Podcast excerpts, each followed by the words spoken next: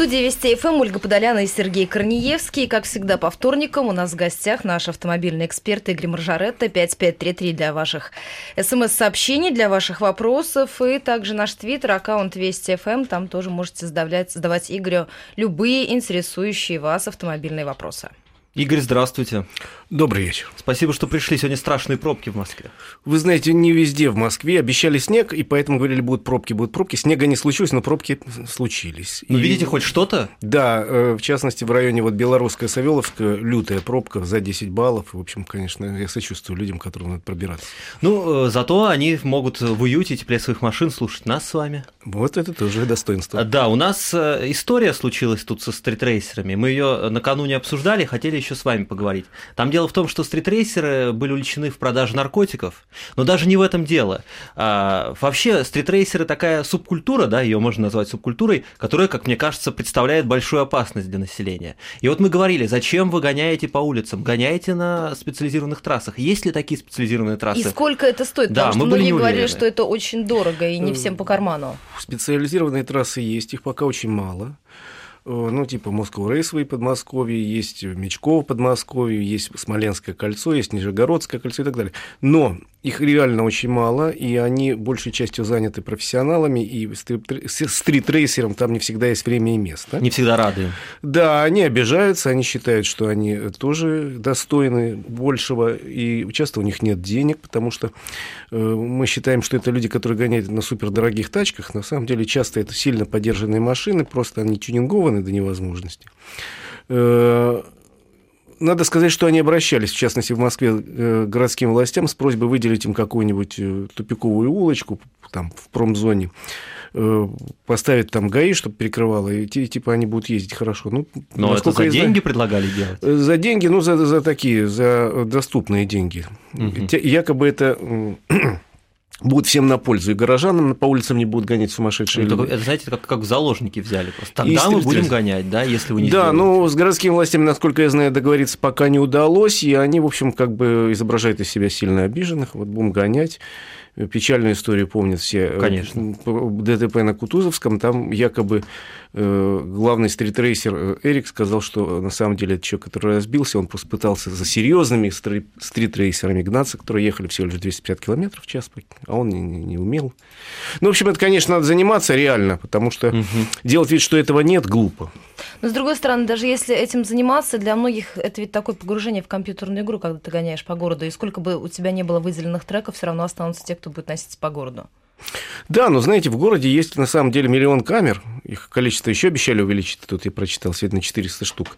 Э, Камеры соединены в систему. Система заведена в центр экстренного реагирования, причем он даже не один в Москве есть.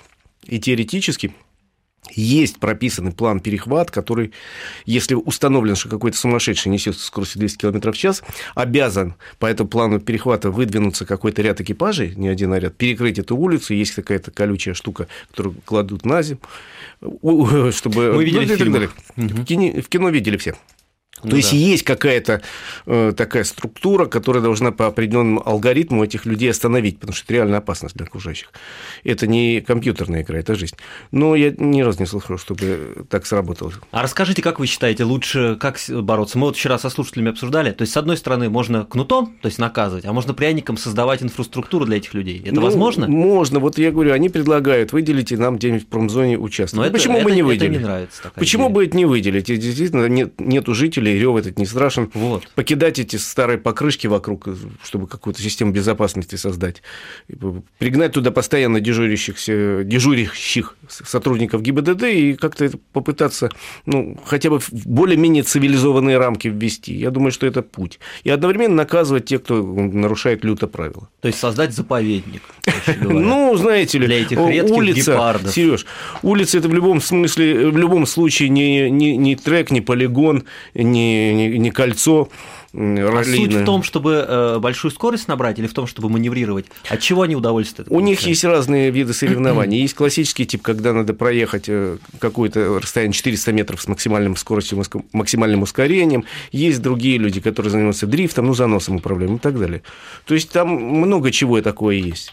И у них свое строгое подразделение, градация. Есть какие-то люди, которые считаются такими стритрейсерами в законе. А есть, которые к ним примазываются, они очень обижаются. Ну, в общем, это система, в которую государство как-то не замечает и думает, что нет такого вообще.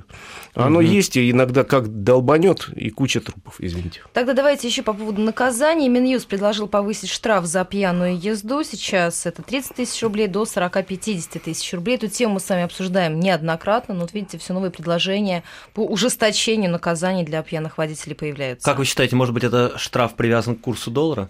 Похоже на то, полтора да. раза просто увеличили. Раз. Да, и все. Потому что вы знаете, самое главное, э, друзья, это то, что половина по опросам людей в пьяном состоянии уходит от наказания ну, по опросам, договариваются. Так вот, да, наказание является, платят. да, наказание не является неотвратимым. Это А и Б. Мы уже опять же с вами говорили, что надо, чтобы в борьбу подключились просто рядовые автомобилисты и просто жители.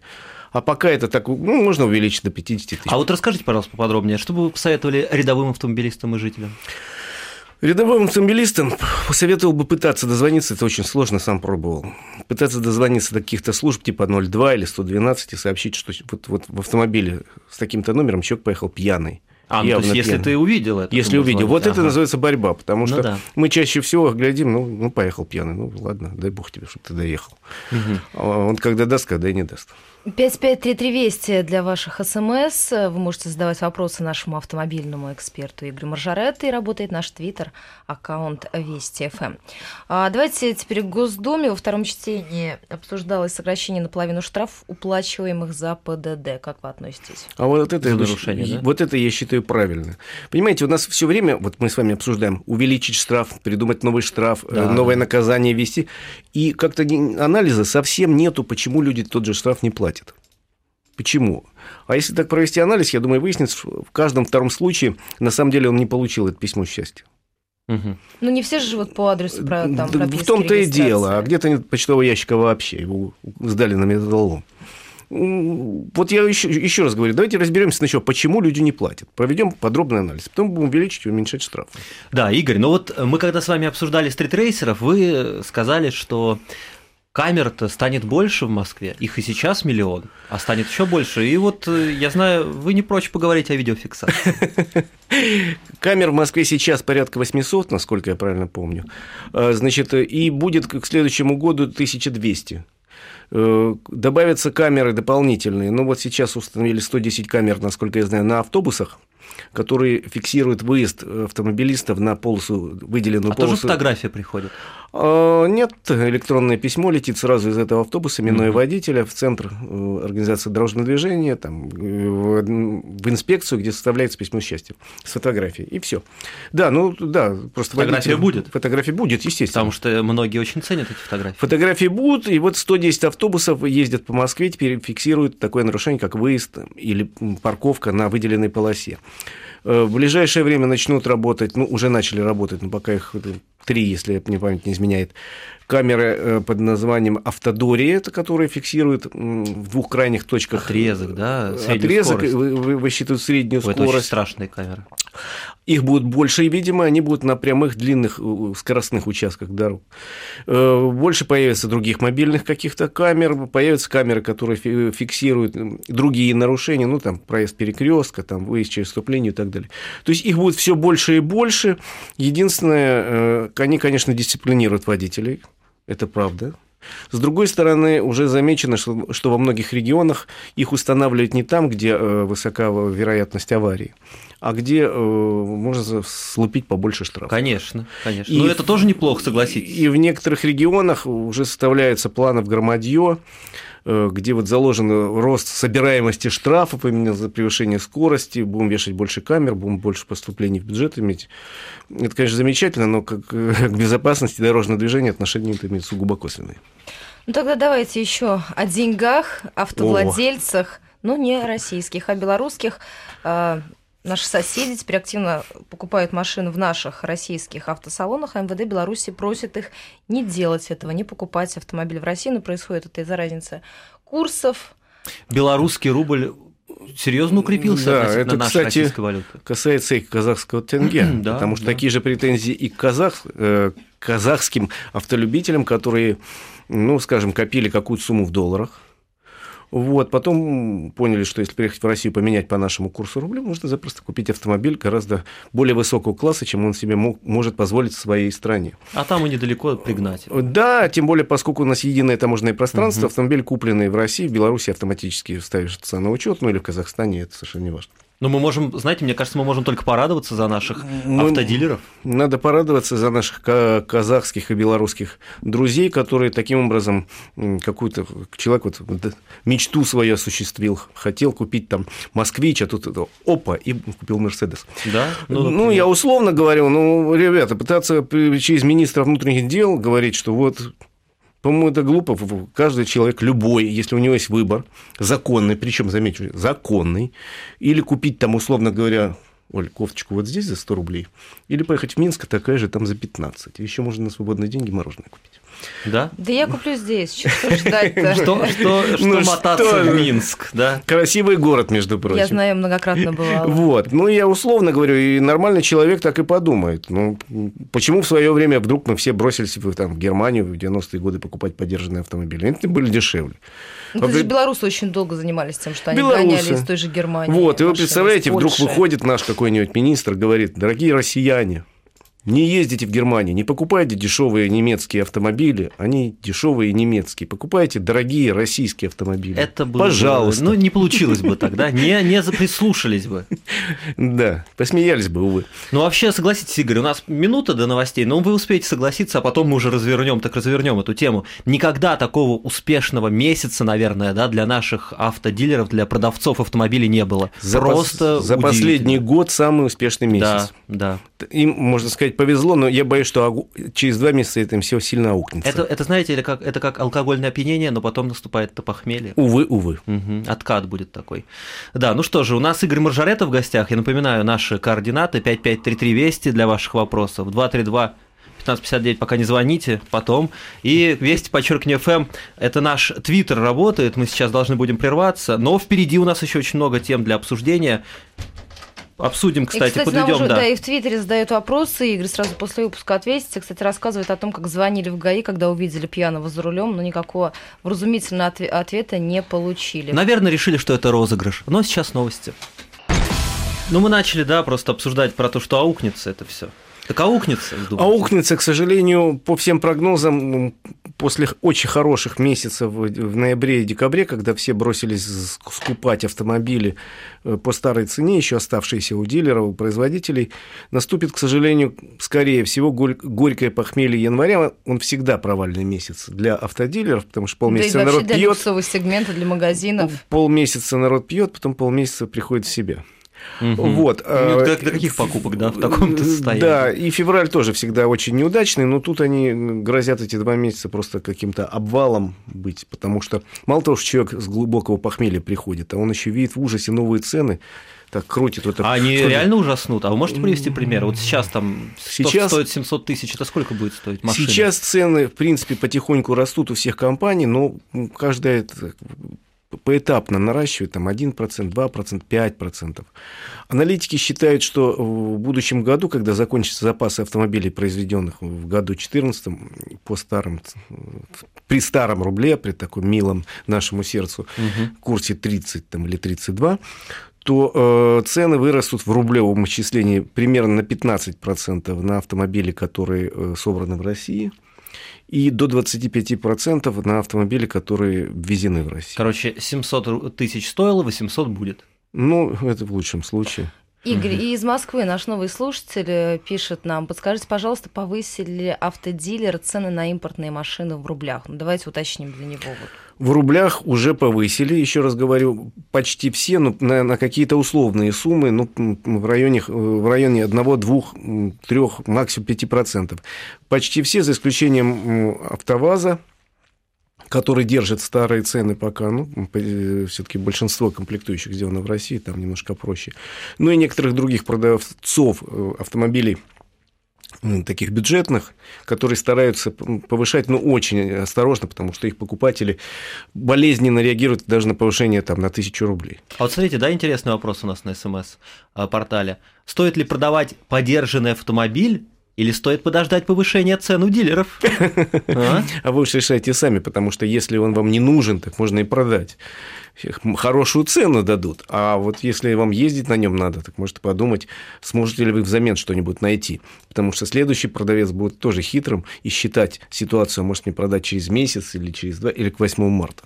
А на ваш взгляд, многие сейчас пытаются вложиться в автомобили, чтобы как-то сбыть рубли? Я накопленное? думаю, что достаточно много людей пытаются купить автомобили. Часть из них люди, которые хотели купить автомобили, думали, что может это не стоит, а потом все-таки решились. Им, им действительно автомобиль нужен. Но я знаю несколько примеров уже из числа знакомых знакомых, которые купили автомобили просто так, вложить рубли, Мы они все равно знаем. обесценятся и поставлю я на даче, пусть он там стоит, там под брезентиком, угу. а через годик я его продам. Ну, во-первых, э, продать его можно будет только с убытком, ну, разве что, не дай бог, рубль еще упадет куда-то в более глубокую яму, надеюсь, этого не будет. Ну, это такое странное вложение денег. Автомобиль это, это все-таки средство передвижения, которое и в содержании дорогое, и стоит денег, и достаточно быстро дешевеет. 5533 Вести. У нас подключаются наши слушатели и задают вопросы, которые мы вместе с Ольгой даже бы не придумали бы никогда в жизни. А существует ли легальная возможность уменьшить количество лошадиных сил? Вот, ну, мы бы хоть два дня думали. Значит, я могу сказать, что легальная возможность существует, в принципе.